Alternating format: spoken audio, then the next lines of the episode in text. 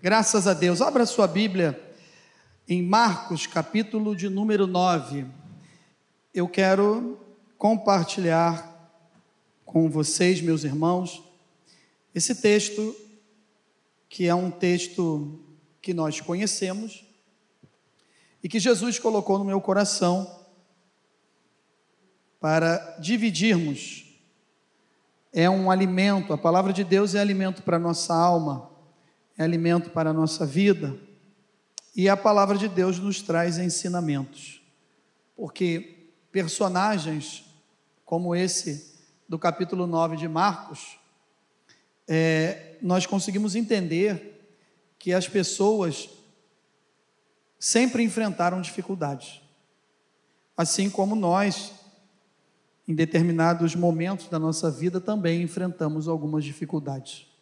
Mas, graças a Deus, que aquele que toda honra e toda glória sejam, sejam dadas ao nome dele, ele está presente, ele está conosco.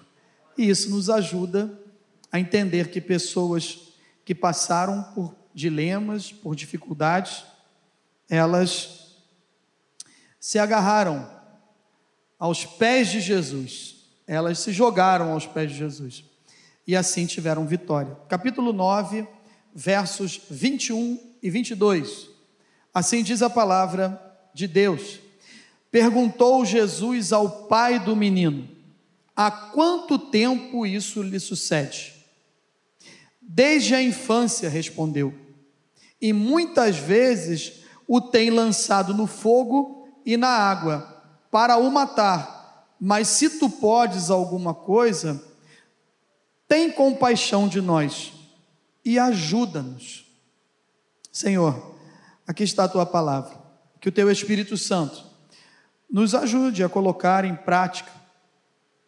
Ensina-nos, Senhor, o que tu queres falar através do teu Espírito Santo conosco através desse texto e que possamos receber também a nossa vitória e o nosso milagre em nome do Senhor Jesus. Amém? Aqui está a história de um pai, um pai que estava desesperado. Essa história, ela é contada a partir do verso 14, e o subtítulo diz que é a cura de um jovem possesso. E os dois versículos que nós lemos é um diálogo do Senhor Jesus com esse pai. E o que estava acontecendo? Ele mesmo respondeu: desde a sua infância, agora já era jovem, talvez uns vinte e poucos anos, não sabemos exatamente, mas ele estava ainda dentro de um quadro clínico e espiritual problemático. Ele precisava ser curado, ele precisava ser liberto e ter a sua vida transformada. E esse pai, ele tem um encontro com o Senhor Jesus. E ele não perde a oportunidade, a chance de colocar para o Senhor Jesus o que estava acontecendo com ele na realidade. E como foi esse encontro? O capítulo 9, ele nos conta, a partir do verso 2, que Jesus chamou Pedro, Tiago João e levou até o Monte Tabor, que é o Monte da Transfiguração. E chegando lá, numa caminhada de 600 metros aproximadamente de altura, eu tentei calcular quanto tempo levaria isso, né? Aí fiquei pensando assim: se fosse o Luiz Cláudio, eu acho que ele iria fazer dentro de um tempo. Se fosse eu com essa barriguinha aqui, mais tempo. Vou parar por aqui, não vou falar quem ia levar mais tempo ainda, para não ter nenhum tipo de confusão. Vamos parar por aqui, né, Luiz Cláudio? Me entendeu? E eu paro aqui no pastor Rodrigo. Eu não sei quanto tempo, mas eles foram até eles foram até o Monte Tabor. E chegando lá teve uma transfiguração, uma mudança de figura, uma mudança de aparência. Ou seja, eles viram o Senhor Jesus, viram é, Moisés representando a lei, o Pentateuco, e viram também Elias, que estava ali representando os profetas. Era tão resplandecente, tão resplandecente, tão clare... tanta clareza, tão claro, que diz que as roupas deles, as vestes deles, eram tão limpas, tão brancas, que nunca alguém conseguiu deixar lavando com o melhor produto que possa existir, tão claro assim essa roupa, tão clara essa roupa. E quando eles desceram de lá, o Senhor Jesus lhes falou o seguinte para esses três discípulos: não contem isso para ninguém, a não ser, guardem isso em segredo, a não ser depois da minha ressurreição dos mortos. Eles olharam para o outro, não entenderam nada, mas pelo que a gente entende, guardaram o segredo. Saindo de lá, é, eles encontram com alguns escribas. E esses escribas estão discutindo agora com os discípulos. Daqui a pouco nós vamos entrar sobre isso, discutindo sobre assuntos que não vão levar a lugar algum. Estavam ali discutindo, e os discípulos tentando entender, e eles questionando: Elias veio primeiro, e não sei o que, não sei o que lá e tal, estão naquela discussão. E aí, de repente, quem chega? O Senhor Jesus e fala o quê? Por que, vocês estão discutindo com os discípulos? O que, foi que aconteceu? O que está acontecendo aí? Não, Senhor, é que eles estão falando que Elias vem primeiro. E aí Jesus responde para eles: Elias já veio, Elias já fez o que tinha que fazer, eles não ouviram, eles não obedeceram, ou seja, deixa isso para lá. Mas no verso 17 diz que entre a multidão tinha uma pessoa necessitada. O que a gente aprende com isso, e nesses minutos que nós temos aqui, eu queria compartilhar algumas lições que nós podemos tirar desse texto que vão nos abençoar. Como assim, pastor? É que entre a multidão, aonde nós estamos aqui nesse momento, com esse número de irmãos aqui, dependendo do local que nós estamos, parece ser um pouco, parece ser pouca gente. Mas dependendo de um outro local, não é pouca gente. Estaria cheio. Então, às vezes, depende muito do que é a visão de uma multidão ou não. Seriam muitas pessoas. E dentro dessas muitas pessoas que estavam ali, alguém estava com uma grande necessidade. O título dessa mensagem é: Quando tudo parece que não, quando tudo parece não ter mais jeito, ainda temos Jesus. Amém, irmãos? Quando tudo parece não ter mais jeito, ainda temos Jesus. Então, se nós temos Jesus, nós temos tudo. Amém? Nós temos o melhor, o Rei dos Reis, o Médico dos Médicos, o Senhor dos Senhores, o Salvador. Aleluia! Nós temos o melhor. Então, meus irmãos, a minha vida e a sua vida, às vezes, e talvez nessa noite você entrou aqui dessa maneira algumas coisas parece que não tem mais jeito. Da mesma forma como esse pai, um pai de família, um pai que estava vendo seu filho, que estava desesperado, não sei quanto tempo dessa infância até essa juventude, quantos anos assim são calculados, mas ele sabia muito bem o que ele estava passando, assim como eu e você, que entramos aqui nessa noite e a gente sabe muito bem Há quanto tempo nós estamos clamando por alguma coisa? Há quanto tempo nós estamos pedindo para Deus e entendendo que o tempo está passando, mas a oportunidade, a oportunidade chega, a oportunidade pode ser nessa noite, porque o mesmo Jesus que estava aqui nesse local, ele está aqui nessa noite, então ele pode nos ajudar. Amém? O que fazer em momentos de desespero? Momentos aonde a nossa consciência, o nosso intelecto, as nossas administrações, os nossos cálculos, os nossos meios, projetos, planos, tudo já foi embora e eu já estou entrando em desespero. Pastor, eu não sei mais o que faço eu não sei mais como agir, eu estou perdendo o sono. E aí a gente começa a pensar em algumas coisas que eu estou falando aqui e se encaixa na vida desse homem que estava desesperado, que não sabia mais o que fazer, mas entre a multidão tinha alguém que não estava preocupado com alguns assuntos que não vão nos levar a lugar nenhum. Não, ele estava preocupado, sabe com o quê? Com a sua necessidade. O que esse pai fez? Que decisão ele tomou? Qual foi o seu posicionamento? De que forma ele agiu? E o que isso pode e nos ensina aqui nessa noite? A primeira, primeiro ensinamento, a primeira lição você que está em casa, está em algum lugar nos acompanhando pelo canal do Facebook, através da internet, a primeira lição que a gente tira daqui desse texto, ela está no próprio verso 17, aonde diz a palavra de Deus o seguinte: E um entre a multidão respondeu. Tinha um questionamento, tinha um assunto, tinha uma briga, tinham problemas ali que não iriam levar a lugar nenhum.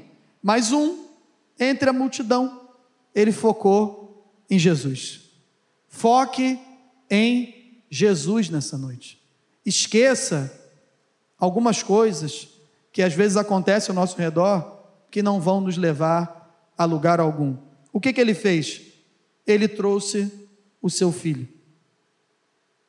E deu, e respondeu, né? Mestre, eu trouxe meu filho. Ele está possesso, ele está com um espírito mudo. Aí eu fiquei pensando, qual é a primeira lição, pastor? Ele levou para Jesus. Ele levou o seu problema, ele levou a sua dificuldade de anos sem ver resultado, a sua última esperança, o seu último investimento, Enquanto alguns discutiam, como falei, assuntos que não iam levar a lugar algum, que não tinha muita importância, o que, que ele fez? Ele estava concentrado, sabe no que? Na presença de Jesus. Concentre-se na presença da pessoa do Senhor Jesus na sua vida, na sua casa, na sua família, na sua igreja, aqui nesta noite. Concentre-se na pessoa de Jesus. Pastor, mas o culto tem sido uma bênção.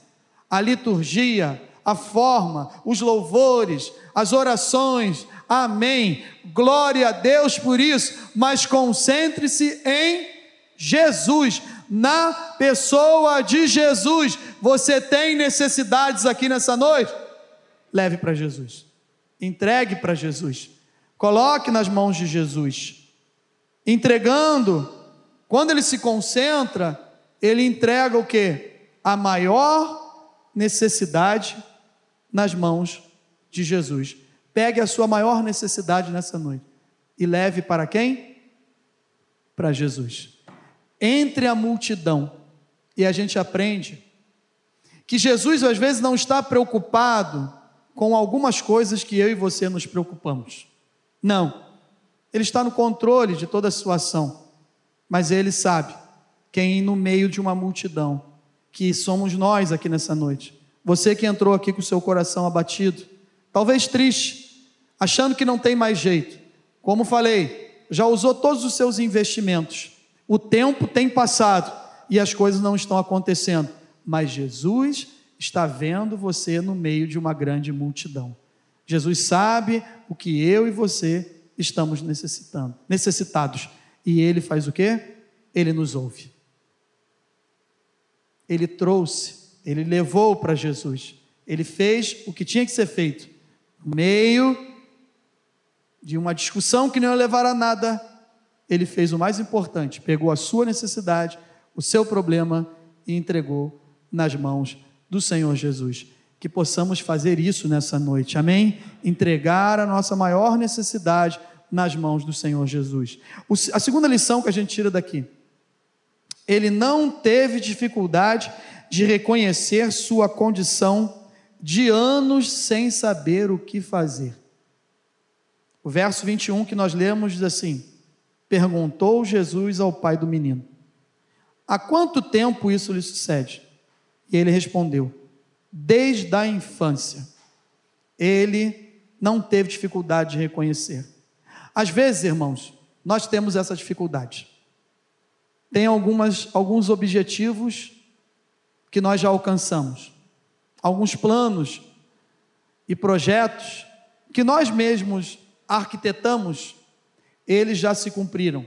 Nós já fomos sucedidos, bem-sucedidos. Já chegamos a uma grande vitória.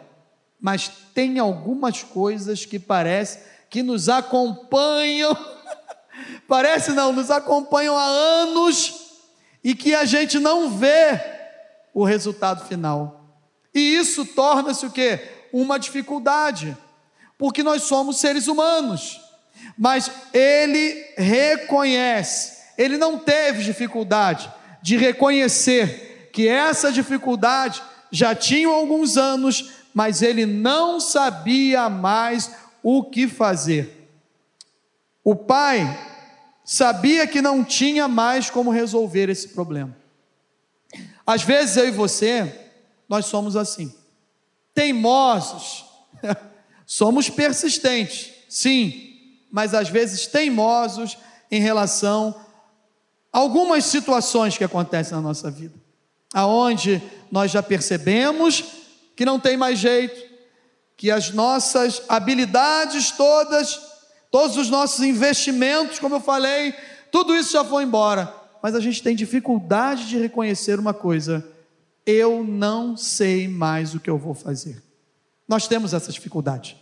E às vezes temos sempre uma palavra, eu gosto disso. É uma palavra de ânimo, é uma palavra de vitória, mas alguém chega para a gente, às vezes, e fala: E aí, meu irmão, tá tudo bem? E você fala, só vitória, tá tudo bem. Não está nada bem. Não tenha vergonha de reconhecer para a pessoa certa, a pessoa do nosso Senhor e Salvador Jesus Cristo. Fala, Senhor Jesus. E ele já sabe disso. Eu não sei mais o que vou fazer. Não consigo mais as minhas forças estão indo embora, eu não sei mais o que eu faço. Imagina um pai dizendo que o filho estava possesso de um espírito mudo. Ele rilhava os dentes, ele espumava, se jogava no chão e ia definhando, diz a palavra de Deus. E aí imagina, eu fiquei pensando, um pai que quando esse filho levantava falava: o que, que aconteceu, meu filho? Ele era um espírito mudo, não tinha explicação, ele não conseguia explicar o que estava acontecendo com ele mesmo. Esse filho não sabia dizer, pai, é isso que acontece. Quando parece que vai me dar esse troço, alguma coisa me avisa antes. Não, não sabia. Quem sabe estava numa festa de família, num casamento de alguém, quando isso acontecia, era algo espiritual, aonde só o poder de Deus, através do poder que é no nome do Senhor Jesus, poderia acabar com aquilo. Tem coisas na minha vida e na sua vida que é totalmente espiritual, mas nós temos vergonha de confessar para Jesus. Há quantos anos nós estamos lutando com isso? Mas nessa noite, não tenha vergonha. Fale no altar de Deus. Não precisa colocar num outdoor. Não precisa colocar num banner gigante. Não, e nem contar num microfone para a igreja toda, mas confesse para o Senhor Jesus. Esse pai não teve dificuldade de reconhecer a sua condição, de anos sem vencer uma batalha espiritual que estava dentro da sua casa, estava na sua família, com quem ele convivia, e quando ele menos esperava, isso acontecia novamente. A terceira lição que a gente tira daqui, a primeira então, ele levou o problema, a dificuldade, a sua maior necessidade para quem? Para Jesus. Segundo, ele não teve dificuldade de reconhecer a sua condição de anos sem saber o que fazer. E nós somos assim. Tem coisas que às vezes eu falo, Senhor, eu não sei mais o que fazer. E eu já cheguei à conclusão que é espiritual o negócio. Você tenta um diálogo, você fala mais uma vez, você tenta outra vez, usa estratégias, cria mecanismos, usa estratégias humanas, é educado. Você faz de tudo, irmãos. De tudo. E aí você reconhece, sabe o que? É espiritual. Não tem jeito. Não tem jeito. É eu e Jesus. Eu e Jesus. Nós dois. Não tem como. Vai ser eu e o Senhor. Eu tenho que confessar para Ele em oração. Buscar todo dia, me jogar aos pés de Jesus. Não tem outra saída. Eu já tentei de todas as formas, mas eu não estou conseguindo. Ele pediu socorro, ele pediu ajuda, ele pediu socorro para Jesus, ele pediu que Jesus tivesse compaixão da sua casa, ele pediu que Jesus tivesse compaixão da sua família. Quando ele respondeu o tempo, ele fala assim: Senhor, tem compaixão de nós. Esse pai está falando, sabe o que? Eu não sei mais o que fazer, eu não estou mais aguentando essa situação tenha misericórdia na minha vida, tenha compaixão, alguém que se importa com o próximo, e Ele está pedindo para a pessoa certa, alguém que se importa comigo e com você, é Jesus de Nazaré, e Ele está aqui nessa noite, Ele tem compaixão de você, meu irmão amém? Ele tem compaixão de mim, Ele tem compaixão de nós, é alguém que se importa conosco, é alguém que trabalha na nossa vida e não nos deixa sozinhos. Ele sabe o que eu e você estamos precisando. Terceira coisa, para a gente finalizar, ele foi sincero com o Senhor Jesus. Ele foi sincero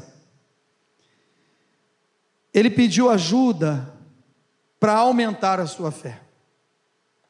E como nós às vezes não somos sinceros assim. A gente ora, coloca diante de Deus.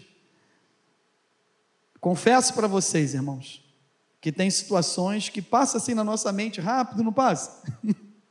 ah, isso aqui não sei não se vai dar certo. Mas eu estou orando, sabe? Quando a gente orou por algumas pessoas durante o Covid, mas pastor, nós estamos ainda numa pandemia, mas a gente teve uma situação aí bem pior, né? E aí eu lembro que em alguns momentos eu eu não sabia se eu orava, Senhor, faz a tua vontade, ou Senhor, cura e tira de lá. Aí até que um ponto eu falei assim, eu tô igual aquele pai, cara. Eu não tenho mais fé. Minha fé está pequena eu comecei a chorar e falei: Senhor, aumenta a minha fé. Porque a fé, ela é o que? Certeza, convicção de coisas o quê? Que estão por vir, de coisas, de coisas que ainda vão acontecer, de coisas que eu não tenho como enxergar que humanamente que vai acontecer, mas aí eu tenho fé. Eu creio que vai acontecer algo que eu não estou vendo ainda. Mas meus irmãos, alguém que está passando muitos anos por algum dilema, esse pai nos ensina que a gente precisa o quê? Ser sincero com o Senhor Jesus. Sermos sinceros com o Senhor Jesus. Ele sabia quem estava diante dele. Ele sabia quem estava diante dele. Era o Filho de Deus. Era o Senhor Jesus. O Messias o Deus Todo-Poderoso, aquele que é o Alfa, que é o Ômega, que é o princípio, é o fim, ele é de eternidade a eternidade, glória a Deus por isso, e ele está aqui nessa noite, ele está aqui no nosso meio. Às vezes nós escolhemos lugares para estar, para estarmos. E talvez a gente pense, não, esse lugar eu vou, nesse outro eu não vou. Ó, vai ter uma situação aí, uma festa. Ela é de crente ou não é de crente? A gente já começa a selecionar. Bom, se casamento não for de crente, eu vou ficar só um pouquinho. Se for de crente, eu vou ficar até o final. A gente não faz essas classificações, essas... a gente começa a fazer essas coisas. Já pensou se Deus fizesse assim, quinta-feira, dia 4 do 11 de 21. Quem vai estar lá? Pastor Rodrigo. Mary. Vou parar por aqui para não ter problema, só o meu nome da Mary está tranquilo. Ah, não vou não. Não.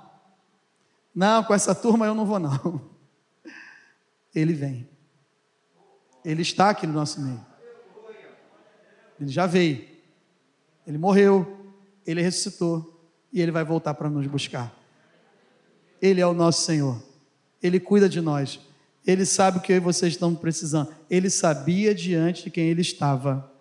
Para a gente concluir essa mensagem, ele levou para Jesus problema, dificuldade. Ele levou para Jesus a sua maior necessidade. E o mais interessante é que Jesus tornou possível aquilo que era impossível. Ele falou: Se eu posso, é claro que eu posso, rapaz. Está aqui, ó. Tudo é possível ao que crê. Se você crê, e alguém que fala assim, me ajuda na pequena fé, ele já tocou o coração de Jesus. Jesus falou assim: Você crê, cabra? Essa tua pequena fé aí já é suficiente para eu fazer, sabe o quê? Vendo Jesus que a multidão concorria, eu entendi, sabe o que aqui que a multidão concorria? Ele chamou os discípulos, o pai desse menino chama os discípulos para tentar tirar o espírito, expelir o espírito do filho. E a Bíblia nos diz o quê? Que quando Jesus chega para ele, ele começa, entre a multidão, começa a conversar, ele fala para Jesus o seguinte: Olha, eu chamei, chamei a igreja, eu fui até o lugar certo, fui até teus discípulos, mas eles não conseguiram fazer isso. Aí Jesus vira para ele e fala: Homens de pequena fé. Mas tinha um ali que estava confessando, sabe o quê? me ajuda na minha pequena fé. Era maior do que a fé dos discípulos, aquela pequena fé daquele pai. Por quê? Porque Jesus falou, sabe o quê? Tudo é possível ao que crê. O poder é o nome do Senhor Jesus, que o demônio foi expelido, mas a fé foi a daquele pai que era pequenininha e resolveu a situação do momento. Olha o que, que o texto diz: vendo Jesus a multidão concorria. Eles ainda estavam lá discutindo com os escribas, tentando resolver um assunto que não ia levar lugar algum. E Jesus operando milagre. Enquanto a gente perde tempo com um assunto que não vai nos levar a lugar algum, Jesus está operando milagre na sua vida. Jesus está operando milagre na sua vida. Jesus está operando milagre na sua vida. Jesus está operando milagre na sua vida. Jesus está operando milagre aqui nessa noite. Você precisa apenas crer. E Deus vai operar esse milagre. Sai do seu lugar. Venha para cá. Por quê? Porque Jesus, vendo que ainda estava confusão lá, ele estava operando. Repreendeu o espírito imundo, dizendo, sabe o quê? espírito mudo e surdo, eu te ordeno, sai deste jovem agora e nunca mais tornes a ele. E o pai recebeu a sua vitória, o filho começou a ter vida social novamente, ele começou a ir nas festas, não tinha mais problema. Não. Se o filho de Deus vos libertar, verdadeiramente serei o quê? Livres. Livres não vai mais tornar, não volta mais. Tem coisa que na vida do crente não volta mais. Você agora é lavado e remido pelo sangue de Jesus. Nós fomos libertos pelo poder que há no nome do Filho de Deus. Aquela vida antiga lá, ó, não volta mais. Agora nós temos uma nova vida em Cristo. E isso que aconteceu. Essa família foi restaurada. Essa família foi abençoada porque tinha algo espiritual, mas com Jesus, meus irmãos, não tem nada que seja espiritual que não caia por terra. E nesta noite, se eu e você cremos no milagre do Senhor Jesus, vai acontecer, porque é no nome de Jesus. Aleluia. Senhor nosso Deus e nosso Pai. Nós queremos aprender com esse texto. Não adianta nós ouvirmos a tua palavra, porque o Senhor falou comigo, tocou no meu coração e me deu a oportunidade de dividir com os meus irmãos. Não adianta a gente ouvir a tua palavra e não focar em Jesus, focar em ti. Nós queremos ser como esse pai, não queremos ser como essa multidão. A multidão estava focando em outras coisas que não tinham importância. Mas esse pai focou na pessoa do Senhor Jesus. Nos ajude, Senhor, a focar em Ti nessa noite. Aqui nós temos problemas, dificuldades, dilemas, coisas que são impossíveis aos nossos olhos e que nós, às vezes, estamos com a fé tão pequena, mas quando nós colocamos essa fé em Ti, nós levamos para Ti, nós reconhecemos que a nossa condição diante de Ti, e nós somos sinceros contigo, o Senhor torna possível aquilo que é impossível aos nossos olhos. E nós temos fé, às vezes nem sabemos o tamanho da nossa fé, Senhor, mas ela é suficiente para que a vitória chegue, para que o milagre aconteça.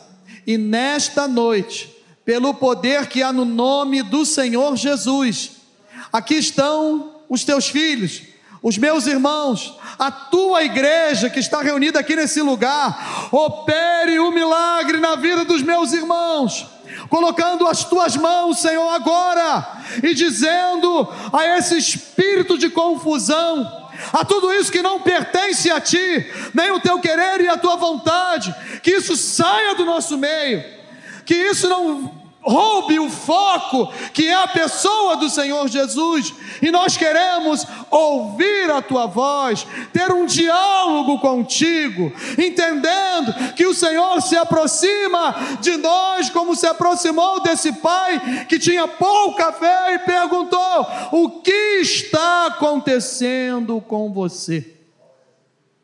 Tem quanto tempo que isso está acontecendo? E nós colocamos a nossa total dependência em Ti, reconhecendo que todas as nossas estratégias humanas já se foram embora, mas o Senhor é o melhor que nós temos. Aleluia! Algumas coisas parece que não tem mais jeito, mas nós ainda temos Jesus. E se nós temos Jesus, nós temos tudo. Tu és o nome que está sobre todo nome. Jesus. Jesus.